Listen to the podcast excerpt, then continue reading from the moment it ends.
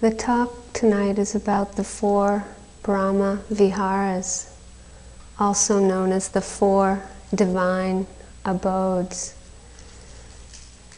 And what is meant by the word divine abode is that we all have the capacity to find a spiritual home. Divine abode means spiritual home.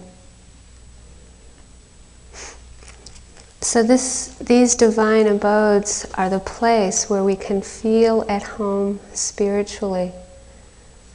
And the four divine abodes are metta, or the feeling of unconditional love for all beings, compassion or karuna, the ability to share or feel the sorrow and suffering of other beings the third is mudita, sympathetic joy, the ability to feel or share in another person's joy or blessing. And the fourth is equanimity, which you've heard a lot about. It's the non reactive mind, a balance of mind, evenness of mind. They are said also to be a divine home because they involve an ideal conduct towards all beings, all living beings. They involve wisdom and the world of action. They're about our relationship to other people and other beings. They are very deep powerful spiritual feelings. They're known as boundless states. Boundless because they help us cut through any kind of feeling of being separated or alienated. And we live in a world of form, generally. You'll notice this as you leave here in the next weeks more than ever. We live in the world of form that helps us function in the world. Names, concepts, like man or woman, like black, white, yellow, red. America, China, New Zealand, Russia. Lots of form. Insect, cow, bird, fish, Buddhist, Catholic, Protestant, Jewish. It's endless. And these boundaries or forms can cause us a lot of suffering in the world if we stay imprisoned by these forms, if we can't see through them in terms of that they do help us function. And the Buddha taught that we can develop these four very deep spiritual emotions because they develop integrity and wholeness. They help us link the world of wisdom with the world of action.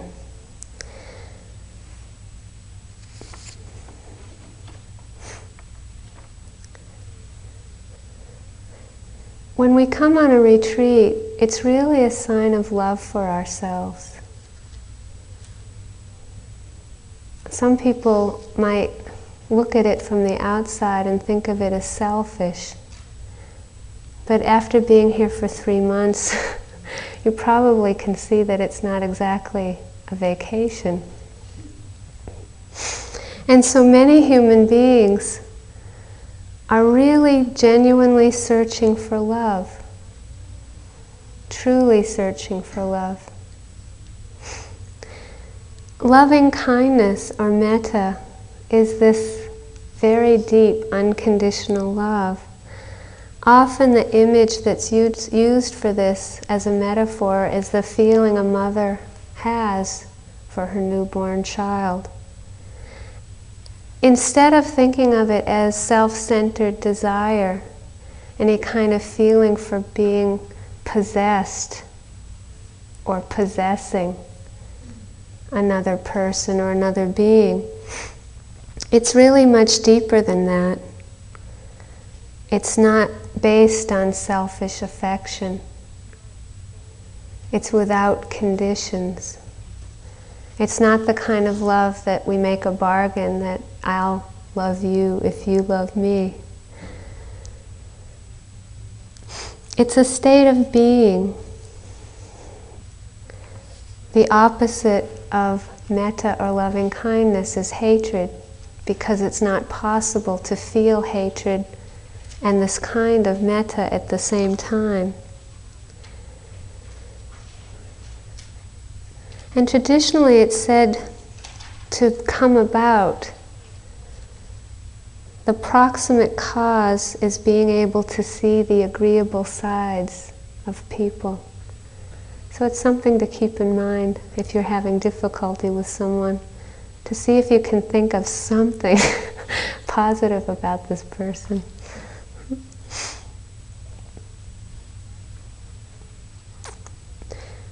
Why would one do loving kindness practice?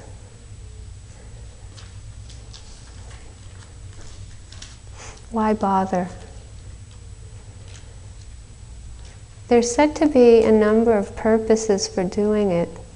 The first is to develop the ability to actually feel this feeling and send it to oneself and all beings. It's developing a very soft, open heart.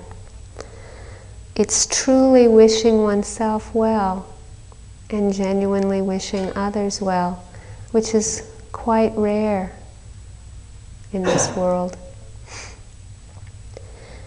The second is if you feel overwhelmed at any time by anger, this this feeling of loving kindness, doing this practice, can help melt the anger. And this doesn't mean to avoid the feeling of anger itself. It's not meant to be something that one does to constantly repress the feeling of anger. anger. It means that if you feel overwhelmed by anger, that often this can be helpful in terms of just not drowning in it and recently I've been thinking that sometimes it's recommended that if you're having difficulty with someone, that you send loving kindness to this person. But recently I've been seeing that actually the, the feeling of anger itself is so unpleasant and so painful that usually the person who's feeling the anger needs to feel metta for oneself. Now that, that's the time when we really need to send metta to ourselves because we're feeling so in so much pain. So just if you're feeling anger with anyone, just look and see if you're drowning in it. Send metta to yourself. It's usually the first step before being able to feel it toward the other person. It helps us swim up for air. It seems even more rare in this world for people to take responsibility for feeling anger. I think it's why we have so much war on this planet. It's so much easier to project it onto other people onto other countries or other in any way on other beings rather than feel it because it's so hard to feel it. It's very unpleasant. And if we can learn to allow it, to feel it fully and not identify with it, it comes and goes.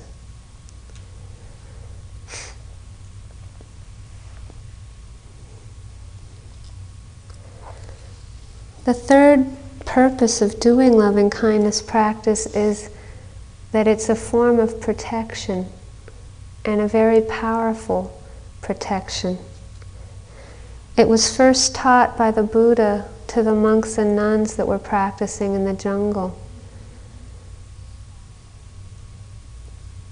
At first, when they went out into the jungle, they were afraid of wild animals and evil spirits.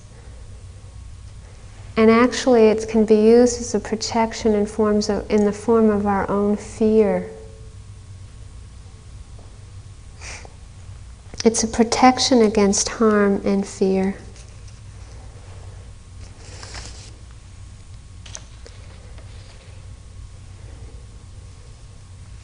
An aspect of this, in terms of protection, is that this quality of an open heart brings about the condition of non harming.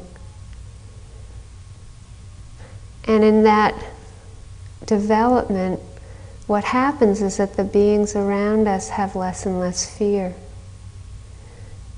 And there's a feeling that I have when we're at IMS, for example, where there's an intention on our parts not to cause harm.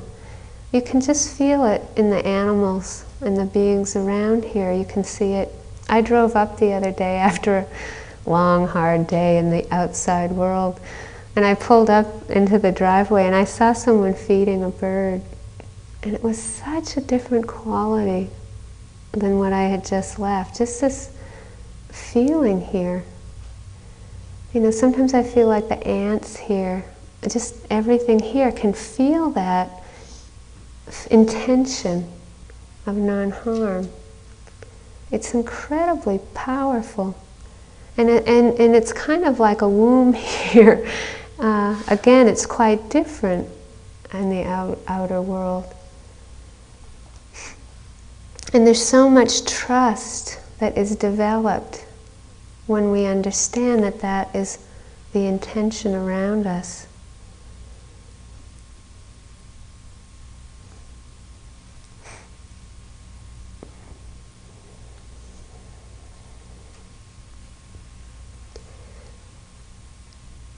One aspect of loving kindness practice is that it can be done as a concentration practice. People do do a month of loving kindness practice, or two weeks, or three weeks, or months and months of it. And in, in this way, it's a little different in that one is actually trying to develop concentration as well as the feeling. And if one does this practice, it's said to have 11 benefits. And I just wanted to mention them because they're interesting. The first is that one sleeps easily. And the second is that one wakes easily.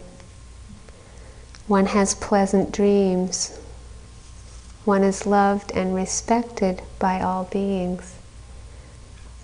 Devas and Brahmas will love you. Devas and Brahmas will protect you. Poison and fire and weapons won't harm you one's mind becomes serene. One has a clear complexion. and one will die unconfused.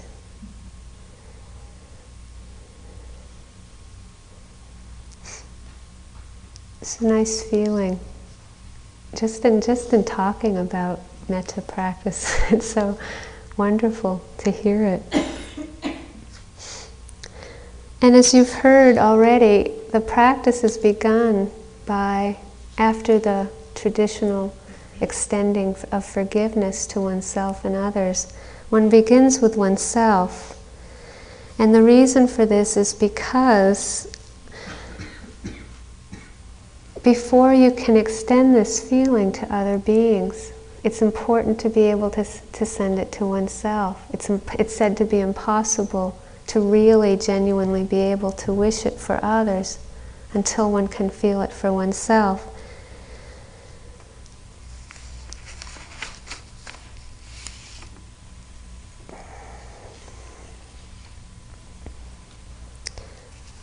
I've noticed that for some people it doesn't work that way. And I just wanted to mention this because if you're one of those people, it's quite important to hear this. I've noticed that a lot of people actually have a very difficult time extending this feeling to oneself. And I have a friend that was trying to do this practice when she heard it. And she was trying to send this feeling to herself and trying to send this feeling for herself. And every time she'd do it, she'd feel more and more self hatred because she couldn't do it. And it was very interesting. If, you, if you're one of these people, um, she would feel like a failure because she couldn't do it. And actually, she was feeling more and more self hatred as the years went on. And so I started suggesting that she just try to think of something, someone, or some being that she could feel this feeling toward with, without a lot of work, anything. And she came up with a pet that she had. And often for some people, it can be a dog or a cat or a bird. Because often we don't have a feeling of being rejected by an animal. You know, usually there's a feeling of um, not being abandoned or hurt by an animal that we might have with people. And do whatever works, whatever it takes. If that's where you need to begin, begin there. And it might be that you begin with a minute rather than a half hour or 30 seconds, because you can build on that. And people who try to do it for long periods of time get a feeling of failure if, if it's not easy to connect with this practice. Some people it's easier than others. If someone's having a little bit of difficulty, I suggest that they start with a benefactor. Someone that you have an easy, natural feeling of this feeling for, spontaneous. And then go back to yourself if you're having some difficulty, because it's the feeling that's so important.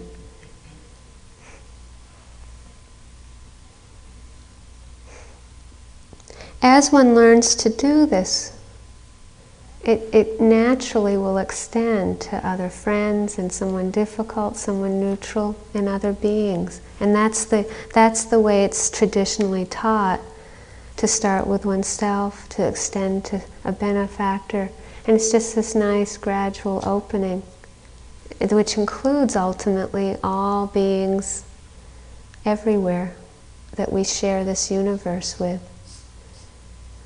It's a very powerful practice.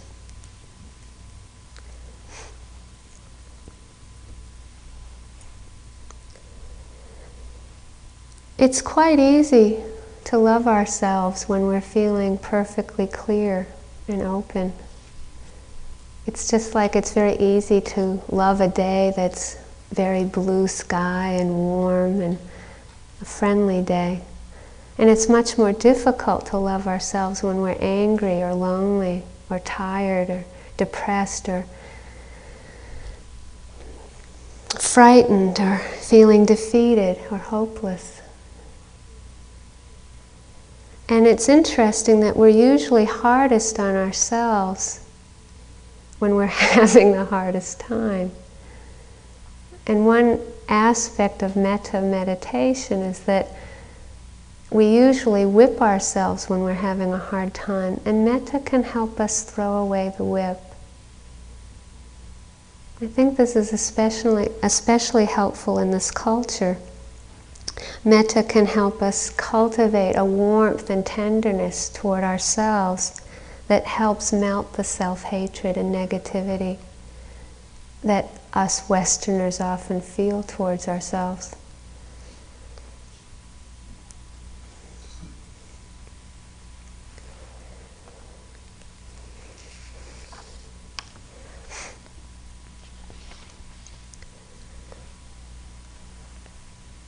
And as I said, the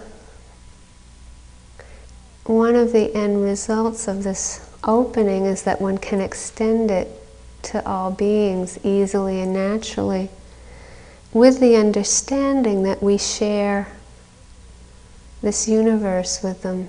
So this includes slugs and mosquitoes and birds and dogs and cats and all beings, whales and sharks, fish maggots, flies, bees, ducks, you know, on and on and on.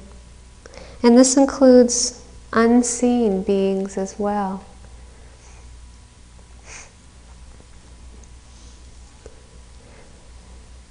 This quality of understanding that we do share the universe with all beings, that there is this interconnectedness, um, is expressed by the Lakota Sioux Indians in a, in a phrase that they usually end prayers with. Usually at the end of their prayers, there's a saying they say, which is all my, all my relations or all my relatives. And this means all my relations with everything on the earth and in this universe.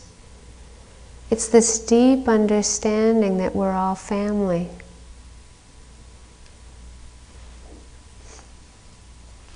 And it's easy to talk about, but the understanding and being able to act on this interconnectedness is not always so easy to express.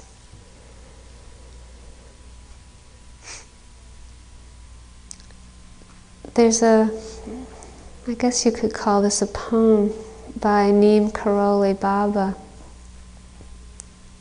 that I think expresses this interconnectedness. He said that I am like the wind, no one can hold me. I belong to everyone, no one can own me. The whole world is my home, all are my family. I live in every heart. I will never leave you.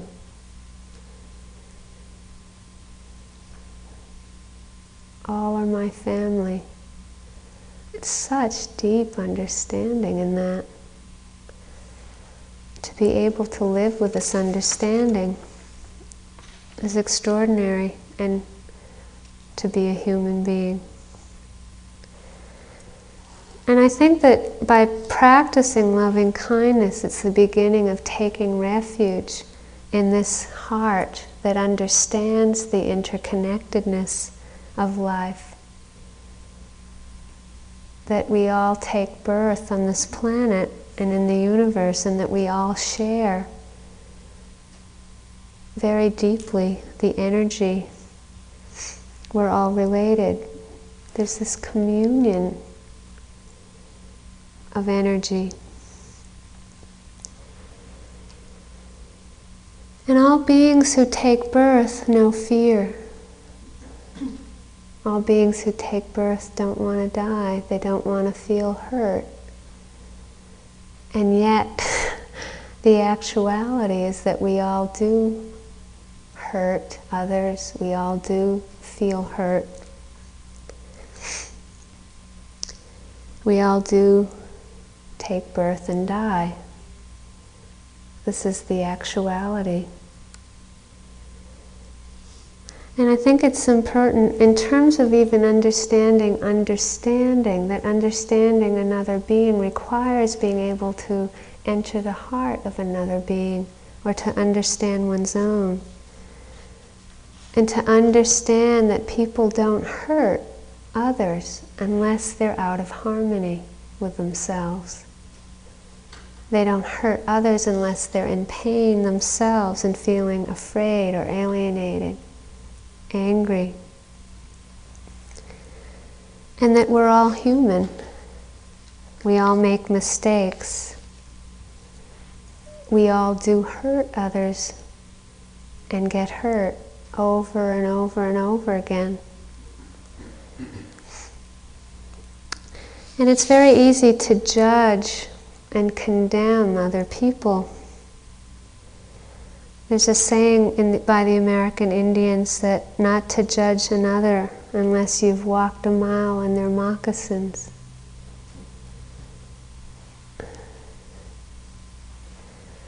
Again, that's a hard practice to do. Not to judge unless you've walked a mile in their moccasins. And I think I'd like to speak a bit tonight about forgiveness as a tool for opening. It's something that isn't talked about too much, but it's a very important part of the loving kindness practice. It's that sentence if I have harmed anyone or any being, knowingly or unknowingly, I ask their forgiveness. If anyone or any being has harmed me knowingly or unknowingly, I forgive them freely.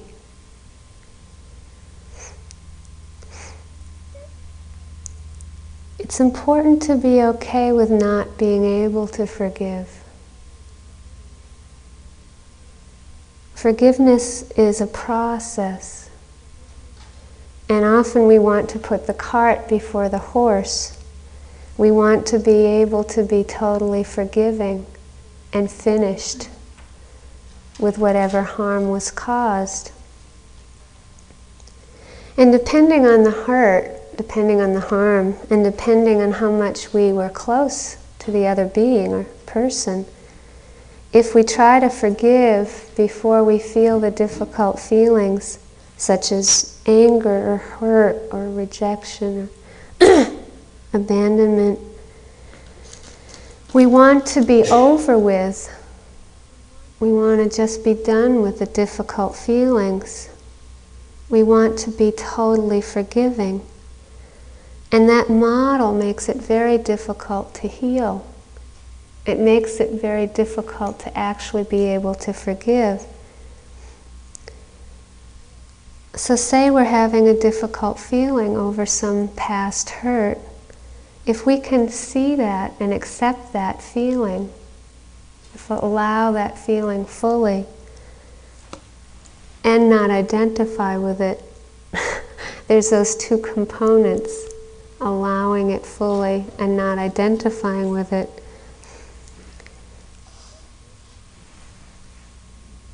If one can't forgive in that moment, it's just not forgiving. There's nobody behind the process, it's just not forgiving. And this understanding makes space for the difficult feelings. In that process, often we get in touch eventually with the love that we actually felt for that person, or we wouldn't have felt hurt in the first place often. And there's a healing. In the last four years, I've been going through a process of forgiveness myself. Um, I was sexually abused a lot as a very young child and had memories of that recently. And I've been watching this process of forgiveness for the last couple of years. And I've had to feel very difficult feelings quite deeply, watching them arise and pass. And several years ago, when I first had my first moment of forgiveness, it was such an epiphany. It was one of the most powerful moments of my life because I didn't think I would ever feel that way after hours and hours and hours of very painful feelings. And it was just like someone had pulled this incredibly deep thorn out of my heart. And I thought it was over. Well, I'm done with that one. I forgive him great. And it hasn't been like that. It feels like what happened was that that was sort of a layer. And then there was another layer of hurt and anger and terror and rage. And then more forgiveness. And I had this model that I would just get to this place where I'd be totally forgiving. And it hasn't been like that. It's been this delayering and delayering and delayering. And it's what's been very powerful is that there's been this progression to this very deep place of forgiveness. But I don't have this model anymore that difficult feelings aren't going to come up around it. Maybe. But I'm beginning to see it as a process and a very, very powerful process when I'm becoming deeply grateful for as a teaching. And one thing that it's taught me is that the more we open to actually love other human beings. And this means being hu- they're human and that they hurt and they make mistakes. The more we need to be willing to feel the pain. And that takes incredible love, it takes incredible metta.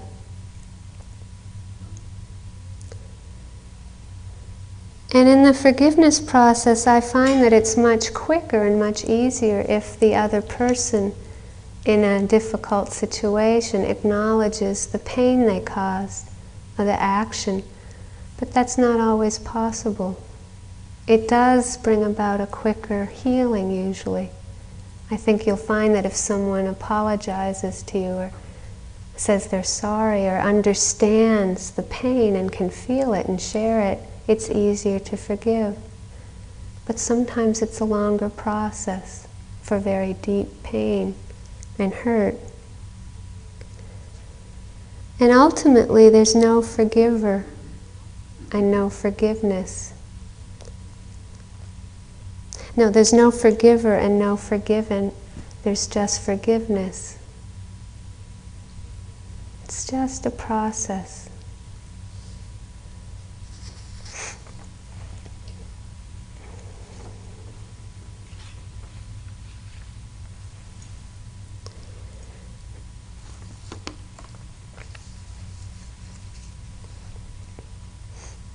in relationship to this, in terms of um,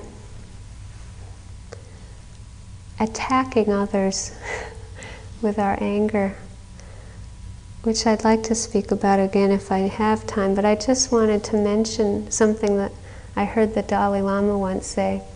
I went to a conference in Buddhism and psychology where he was uh, speaking a while ago. And someone asked him if he could speak about any benefits that he knew of in regard to someone expressing their anger, just in regard to someone expressing the energy of anger. And he thought very deeply. He was up there in a huge, huge auditorium, and he just sat there for five minutes thinking and thinking, thinking. It was so interesting.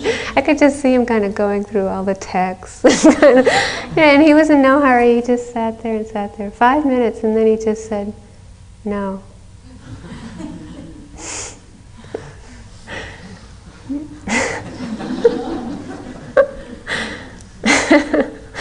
I loved it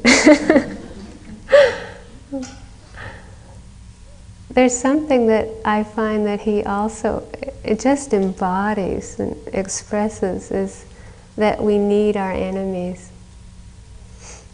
He said that we can learn real tolerance and patience from our enemies. We learn inner strength, and that one's enemy is one's best teacher. And again, in terms of what happened in Tibet and all the torture and rape and what still goes on in that country and the compassion and metta that he embodies and a lot of the people embody are really extraordinary. That one's enemy is one's teacher.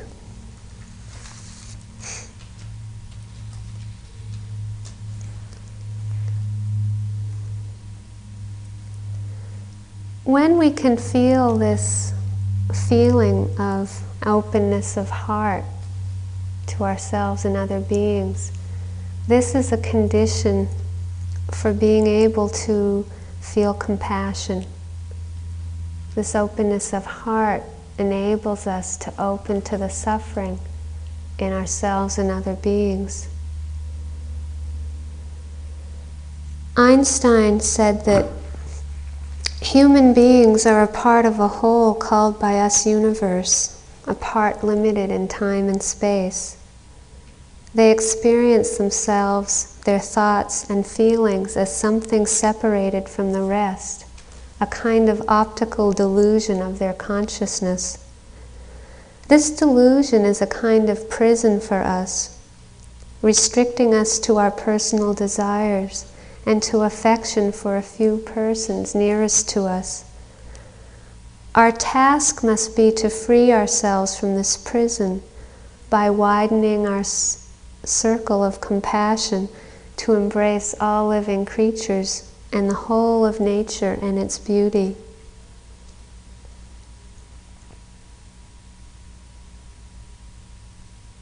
Our boundaries are a prison for ourselves.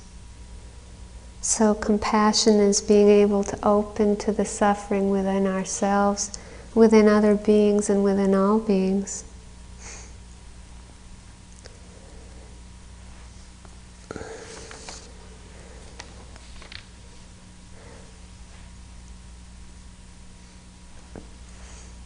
There's what is called the near enemies of the Brahma Viharas. The near enemy, it means that this can masquerade or seem like compassion, but it isn't. So the near enemy of compassion is pity. The near enemy of metta is self centered desire. It might look like metta, it might look like compassion, but it really isn't. And pity is when we look at another being or person suffering as being separate from our own. It's not really sharing in it, it's, it's distancing ourselves from it. It's a kind of aversion to the unpleasantness of the suffering. It's feeling sorry for someone. The far enemy of compassion is cruelty because it's impossible to feel cruelty and be compassionate at the same time. And the cause of compassion is said to be seeing the helplessness in others overwhelmed by suffering. And it's said that compassion succeeds when it makes cruelty subside, and then it fails when it produces sorrow.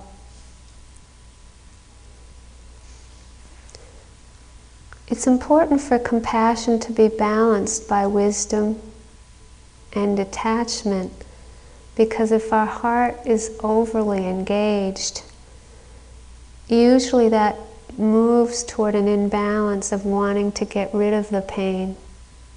It moves so easily into aversion. And the heart can get so overwhelmed, so engaged, that it can easily get broken and it produces sorrow rather than being of any service. There's so much unimaginable suffering in this world. If you just take hunger or violence, wars, pollution, disease, I mean, it's um, unimaginable the extent of it. And compassion doesn't mean avoiding the pain, it means allowing it accepting it and understanding it.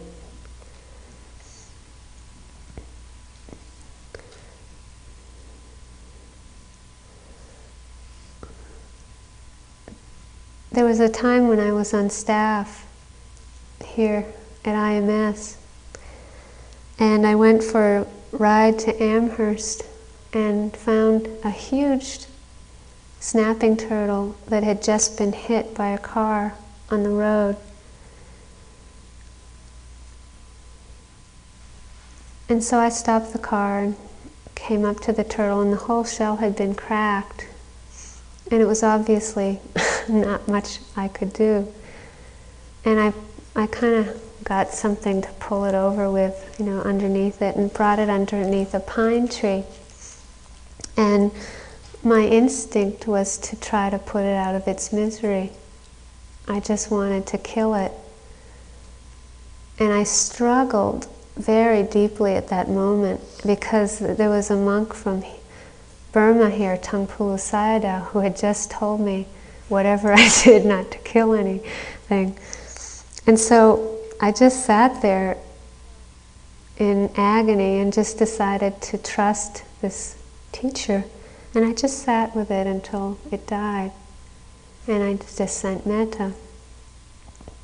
But I never left the turtle really, the turtle stayed with me for many years. And then one time when I was sitting, I don't know, it was probably three years later, I had a sense of um, what had been a lot of the agony, and it was around when my mother was very sick and dying. I had the same feeling of just not wanting that much pain to actually exist in this world. It was just too unbearable as a child to try to open to that. And I think that for all of us, it's a quite a long road to understand the difference between aversion to pain and compassion. Again, it's easy to talk about, but in the moment of actually opening to it, it's not so easy to watch somebody or some being have to go through whatever they have to go through, including ourselves in this life of birth and growth and death. There's such a difference between being able to open to the pain and wanting to get rid of it.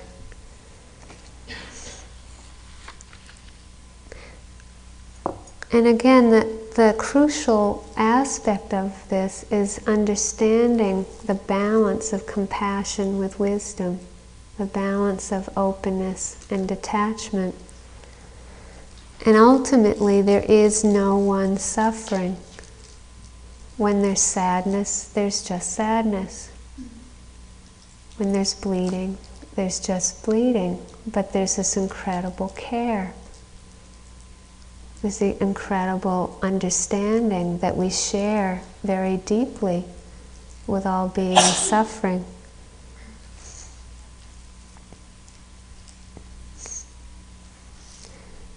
when we have this openness of heart balanced with a detachment, then we don't turn to mush and it doesn't turn to pity. It remains care.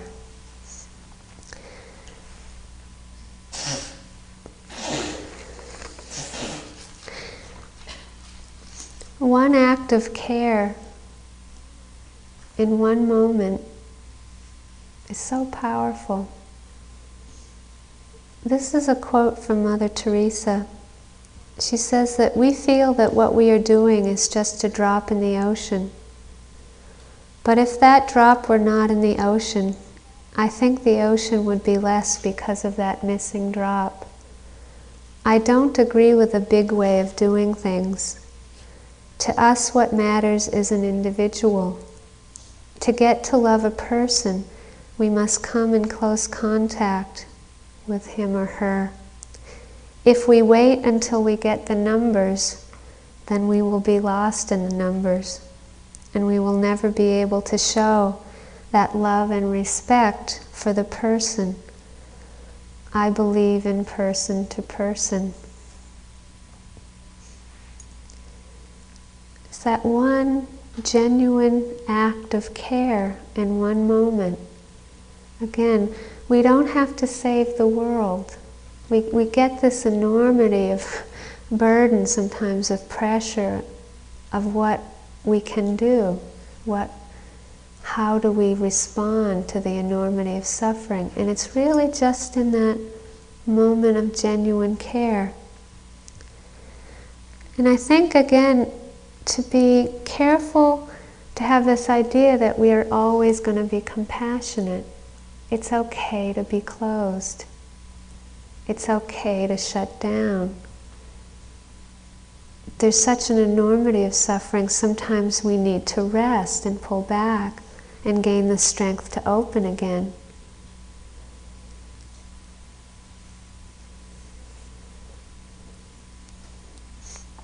And I think that humor, humor is very important I think that the Buddha left it off all the lists because it's just something that he understood.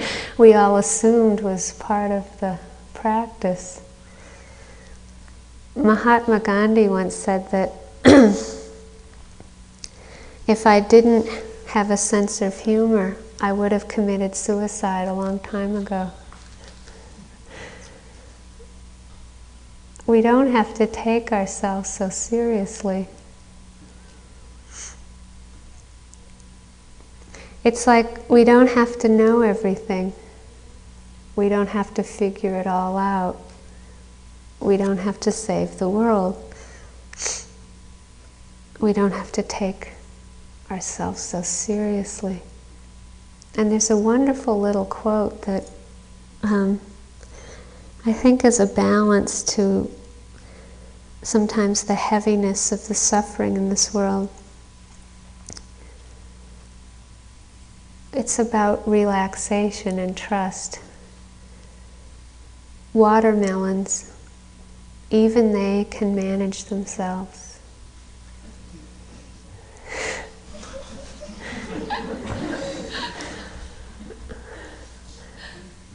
Watermelons, even they can manage themselves.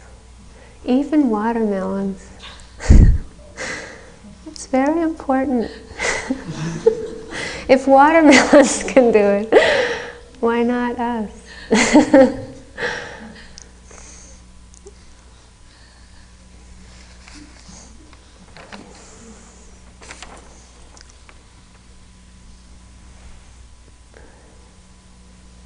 so there's the spiritual home of an open heart.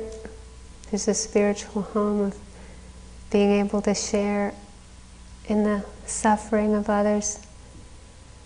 And then there's mudita, sympathetic joy, which is feeling joy in another's happiness or success.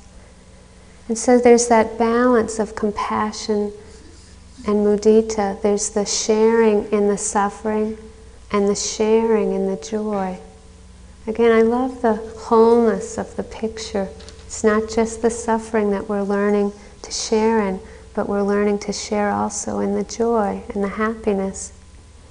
And it's considered to be very, very rare in this world to be actually able to feel this feeling. More rare than anything is to be able to feel this joy in another person's happiness. And it's said that because true affection needs to be present for this to happen, it's said to be easier to sympathize with another person's suffering. The near enemy of mudita is being joyful at something insignificant or petty that happens to another person. And the far enemy is jealousy or envy. And I have a friend that is a photographer and her neighbor upstairs also is a photographer. And one time, her neighbor, this photographer, got a job that they had both applied for. And she wrote me how she felt after she found out that her friend got the job and not her. And she said she felt so badly, she was so upset, and she thought, well, what can I do? And so she started going through the list of the Brahma Viharas. And so she started saying, well, maybe I can do loving kindness meditation. And she felt more and more hatred. so then she started thinking, well, maybe I can, I can do some sort of compassion, and it didn't apply. So then she got to sympathetic joy, and she said she felt totally suicidal.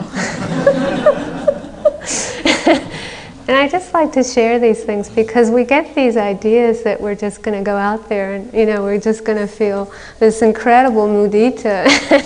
this is a very rare thing to be able to feel this. and if you think about it, it's because we actually don't like to accept that we feel jealous a lot.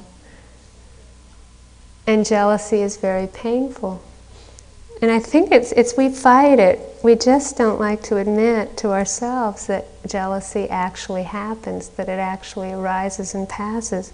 And so what we do is we judge and condemn ourselves for it being there, and then it's not workable. And it's being able to just go, oh, hi, jealousy. Allow it, not identify with it, it's not ours. And the feeling will just, again, it'll come and go if we don't identify with it. And the more we can accept the appearance of jealousy rather than repress it and try to feel this feeling and feel more and more suicidal. Actually, when we can feel the feeling of jealousy, let it come and go, the more this will make space for this gladness of heart to appear. It's ironic, it doesn't work the way we would think, but actually, this happens. The more we can make space for the jealousy and not identify with it, the more we can feel this feeling of mudita. And this gives us confidence in our potential to feel this feeling, to feel our own worthwhileness.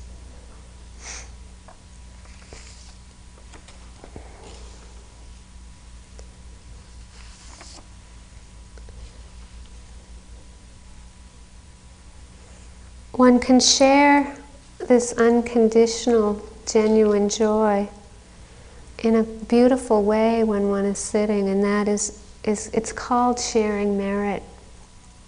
And merit is defined as the accumulation of tendencies resulting from enlightened actions, such as what you're doing here, sitting. And according to the law of karma, these actions are conducive to your future happiness.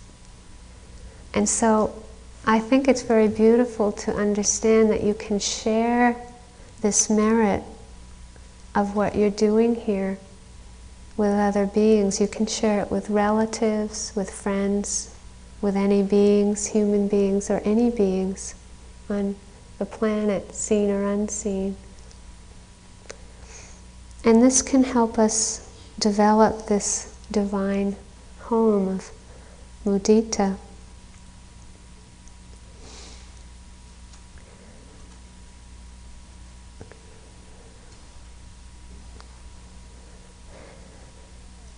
Sympathetic joy is said to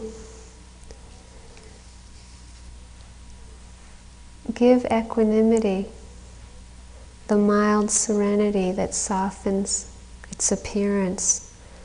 It's called the divine smile on the face of the Buddha.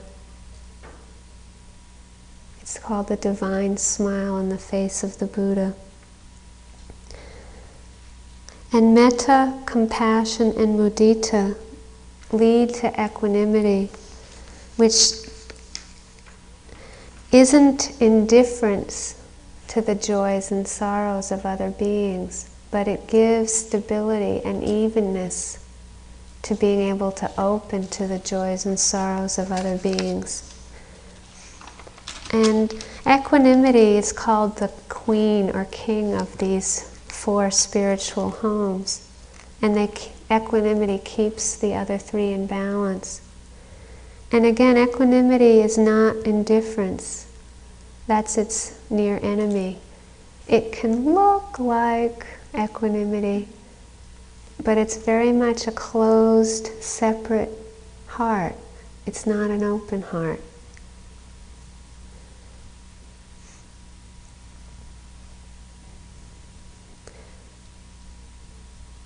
Equanimity is the non reactive mind.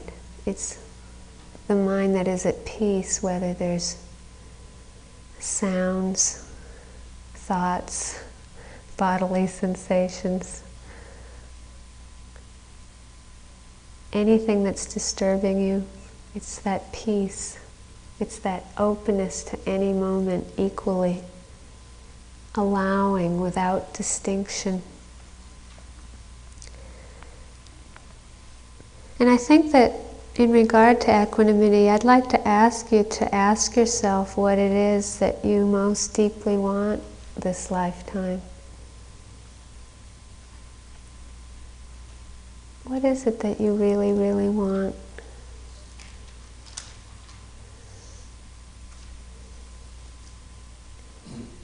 And often when people think of this, they think of some of these qualities that can be developed. Most people really, really want to be loving. You know, that's what we really want.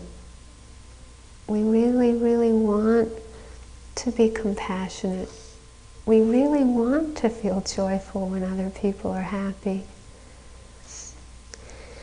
And I think that we yearn and long for these feelings. We yearn and long for growth and freedom.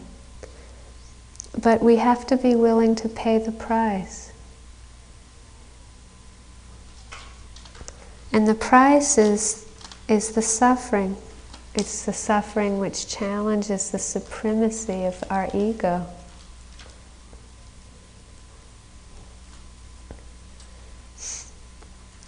I remember a while ago someone came into me for an interview and said, Well, I guess equanimity doesn't mean that you don't hurt.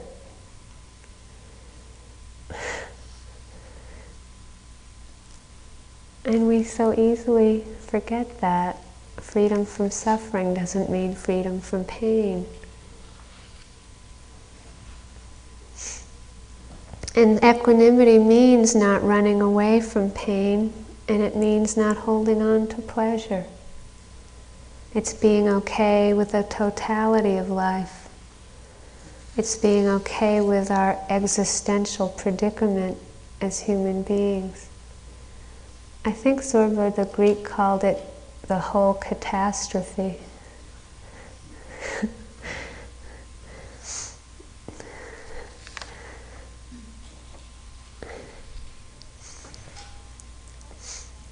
There's a quote that I like a lot that seems to embody equanimity to me on a very deep level.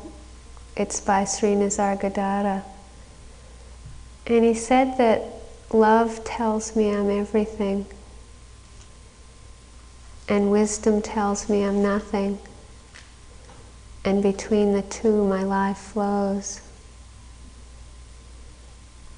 And I think that's all you really ever need to know, or all you ever need to remember.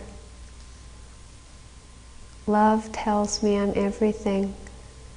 Wisdom tells me I'm nothing. And between the two, my life flows. This is that extraordinary balance of connectedness and detachment. And it's really a lifelong koan. You know, often people tend to be more on the edge of connectedness and openness of heart. And there's imbalances that arise because of that. And then other people might be more on the edge of detachment. But there's imbalances that come from that. And this extraordinary paradox that we're faced with of being connected and detached and how to live that out and do what we need to do to balance ourselves. It's such a task, it's such a lifelong koan. And it can be a very joyful koan. But I think that there's actually a conflict that we often feel because it's like we become aware of this paradox. It's like these, these seem like opposites at times. So when we have wisdom, wisdom tells me I'm nothing. The danger is indifference.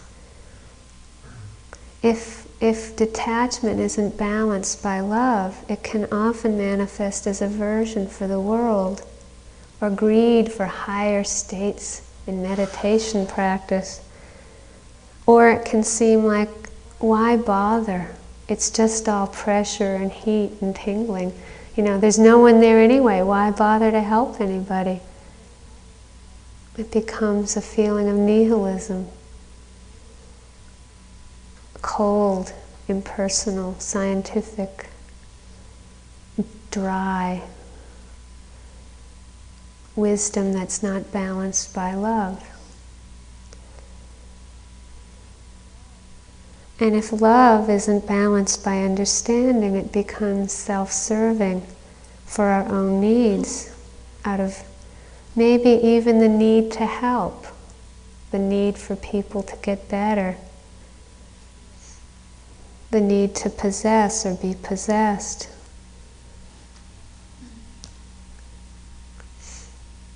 And so these, these can seem like a conflict because they are opposite. But it's actually the balance that's so important.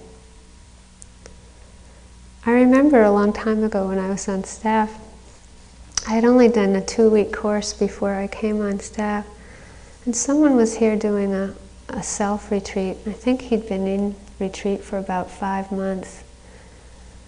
Uh, and I went by him as he was outside watching the sunset. And he started talking with me. And I'll never forget it because he just looked at me and he said, I just watched that sunset. I've never watched a sunset so fully before. And I just watched it, the sun go down. And then he said it just felt so distant and cold and impersonal.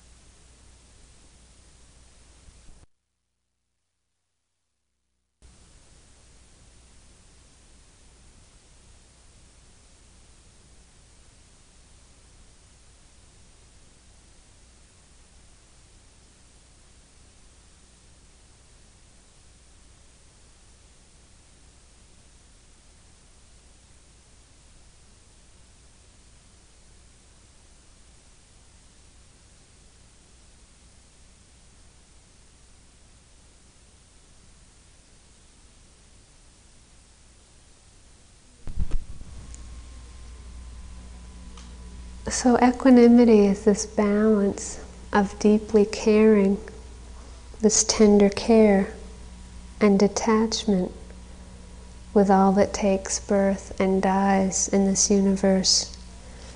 And what's very funny is that the more detached we can be, the more caring we can be. The more caring we can be, the more detached we can be. It's they're complementary. And as we grow in these, we become deeply present with ourselves and all beings in this universe.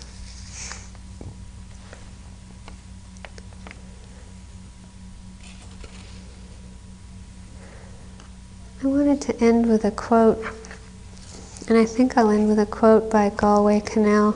It's from a book called mortal acts and mortal words.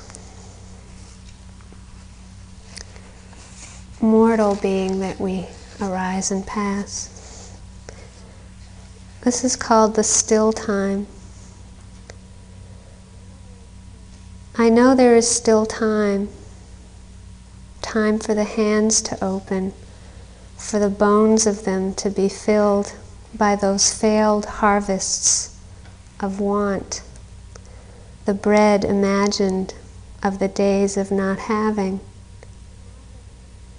Now that the fear has been rummaged down to its husk, and the wind blowing the flesh away translates itself into flesh, and the flesh streams in its reveries on the wind.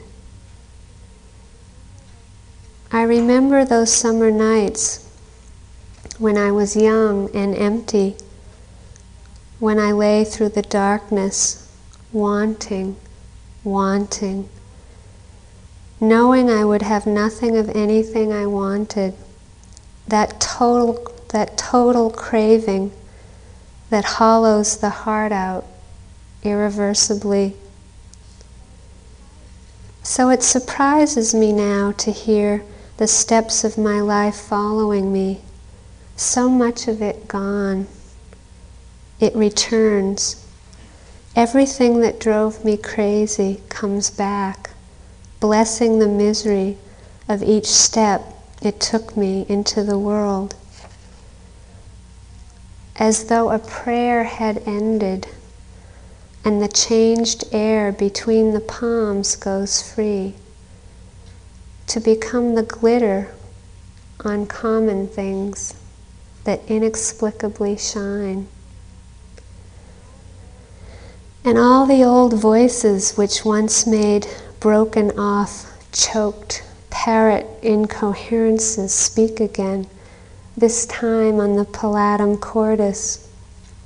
All of them saying there is still time for those who can groan to sing, for those who can sing to heal themselves.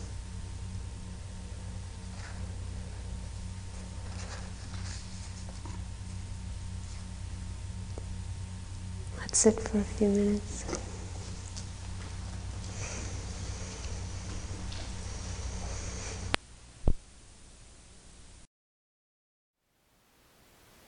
Thank you for listening. To learn how you can support the teachers and Dharma Seed, please visit dharmaseed.org slash donate.